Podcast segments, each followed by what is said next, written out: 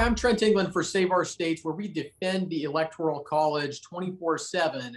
But we also go out and talk to some really interesting people who are also engaged in defending the Constitution on our Six Questions podcast.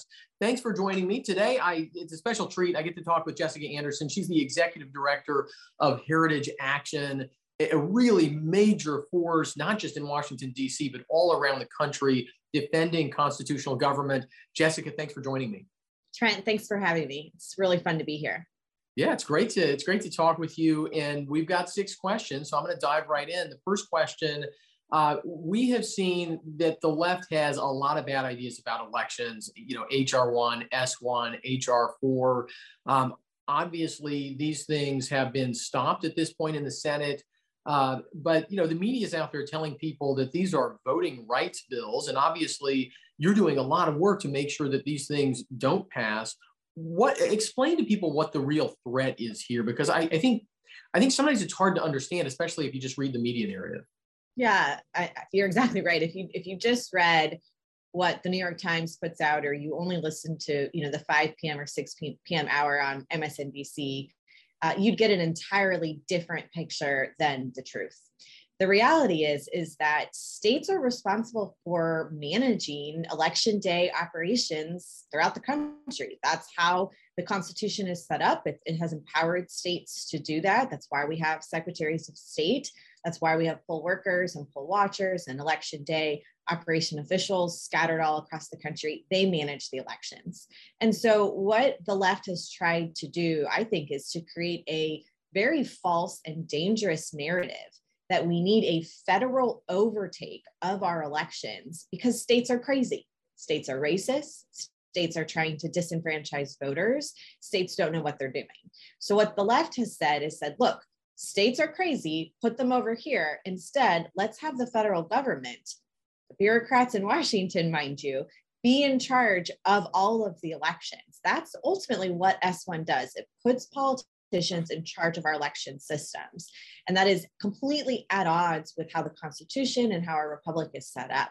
And so what's happened the last 12 to 18 months is you've seen kind of in, in the, the uh, the blender of Washington, D.C. politics, you've seen all of these liberal politicians on the left distol what states have done to make it easier to vote and make it harder to cheat through these state bills, like in Georgia and Florida and Texas and Arizona, that have passed that actually safeguard our election and do the role that states should be doing in managing our elections. They've said that's bad, and that's why we need this federal overtake. So if they were to ever be successful, this would be a complete overhaul of our election systems.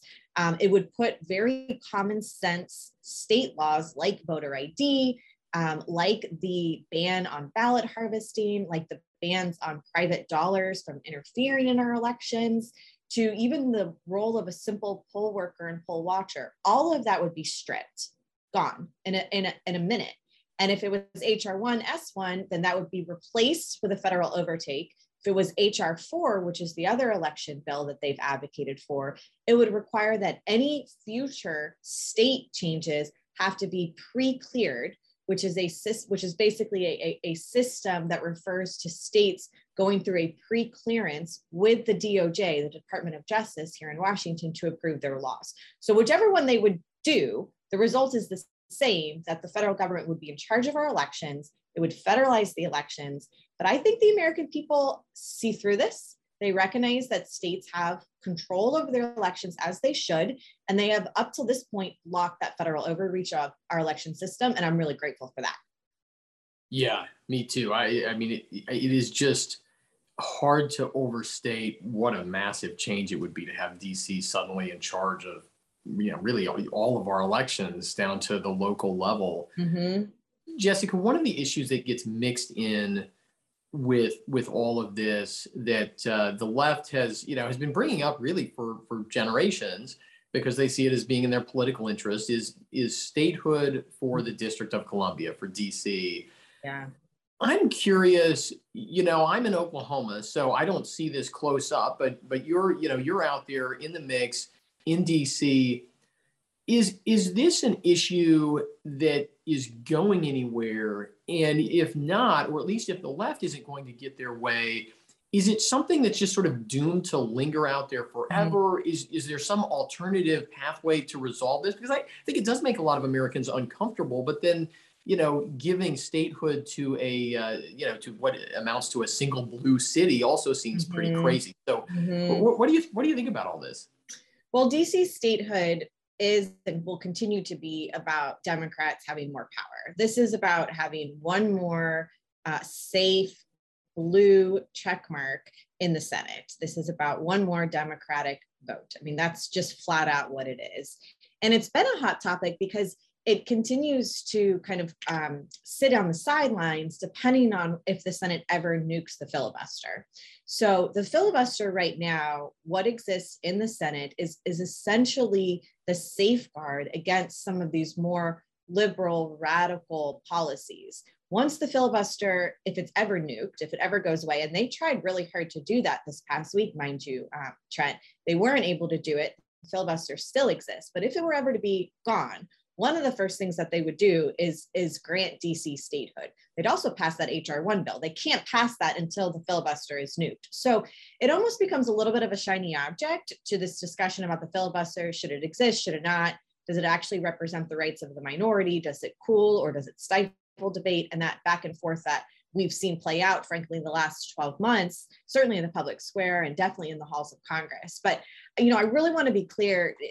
DC statehood, I think they will, con- I think the left will continue to push for it so long as they have to rely on rigging the rules, changing the game uh, to advance their agenda. It would help them right now a lot if they had one more Democrat left leaning senator. They don't. The American people haven't elected that person. And so they result to let's have, let's call for DC statehood so we can basically rig the game to get one more person up here. So another question on this whole, you know, issue of election changes and the narrative around it. You mentioned early on that the left has constructed this this narrative that's really detached from reality.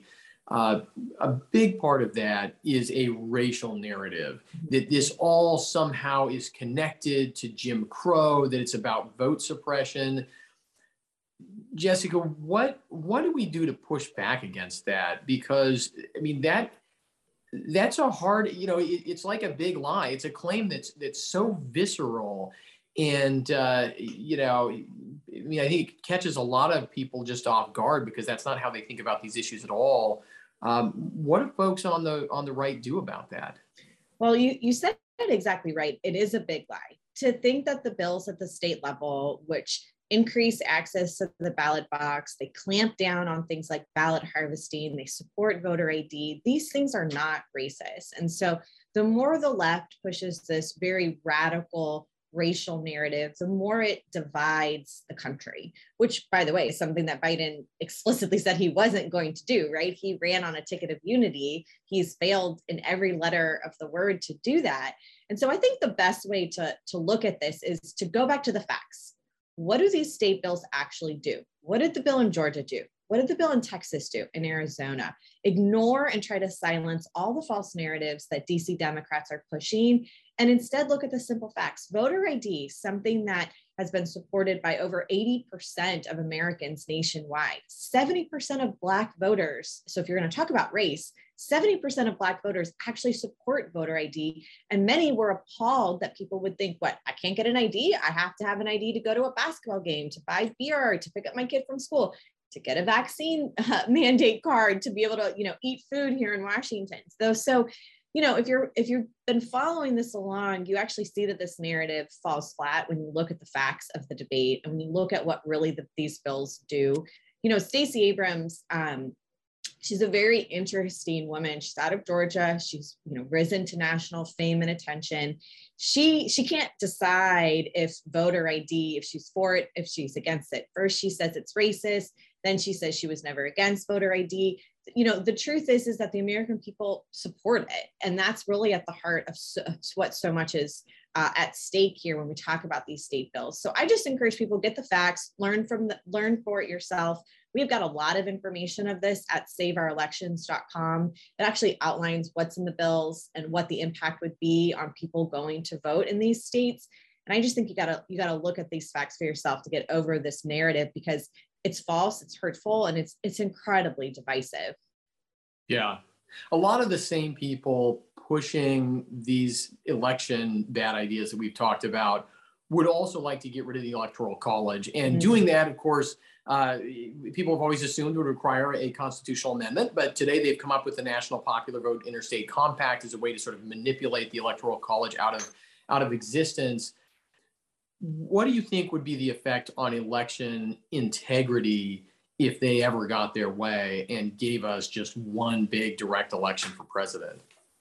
well, I, I think election security and election integrity would be completely undermined if there was a national popular vote system. The wisdom that exists in practicality and paper, you know, and, and how we run elections of the electoral college is the things that I think are actually the strengths right now. It gives a voice to every state, including the smaller ones. It's a firewall against voter fraud, especially when you look at how states' electoral votes are count, counted and illegally running um, versus the total counts. I mean, all of that, it's really, really difficult to cheat. Um, and so if you removed the electoral college, like the National Popular Vote Interstate Compact would want to do, you, you'd have to cheat in multiple states to see any impact, right?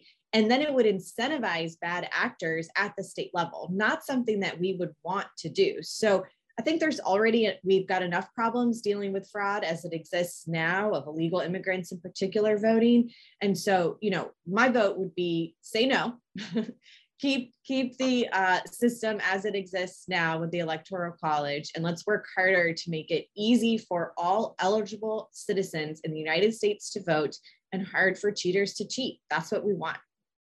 Sounds like a good idea to me. I'm talking with Jessica Anderson. She's the executive director of Heritage Action. We've got two more questions. The Supreme Court recently heard an argument in a case that could overturn Roe versus Wade. Hmm. If the Supreme Court really does that or something like that, they could narrow it way down. I, I think it's I think it's likely that they that they will overturn it. But uh, uh, you can let us know what you think. But what what's the next step after that? What happens after that? Because you know, there's a lot of claims out there about you know it's going to be politically you know terrible for conservatives or or whatever you know. I, and uh, I'm curious, Jessica, what you think. So this Dobbs case, which I, the Supreme Court will will rule on um, sometime around the Fourth of July, I think we should expect. Um, if they do overturn Roe, the decision of abortion and how it's regulated will fall back down to the states. So that power will be handed over to state lawmakers, state legislators, governors, everyone at the state level. So I think there's going to be a lot of work that conservatives, in particular, pro life activists, uh, especially, can be doing uh, one in the lead up to the Dobbs announcement, but then also. And so, you know, one of the things I'm getting excited about is actually having a conversation with state lawmakers about their role in protecting life at the state level. What are things that they can do now to get ahead of this case when, when they, frankly, are going to have to weigh in on this? Um, I think you saw a lot of enthusiasm for a post Roe America with the you know hundreds of thousands of people that were marching here in Washington D.C. just last week for the March for Life. Even in the freezing cold, even in a city that is very difficult to get in and out of, people still showed up and young people showed up too. And so, you know, I think the enthusiasm from my generation, from the generation behind me to support life is very real.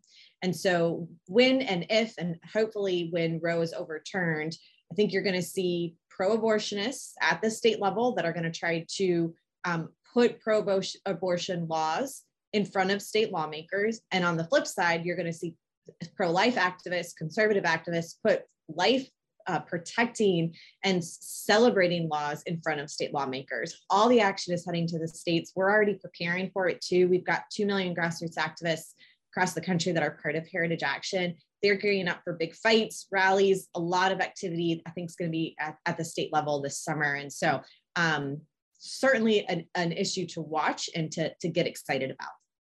Yeah, exciting times. And I, I think it'll be really interesting to see, you know, it seems like the left has used this issue and abused this issue as a way to raise money and rally their yeah. base.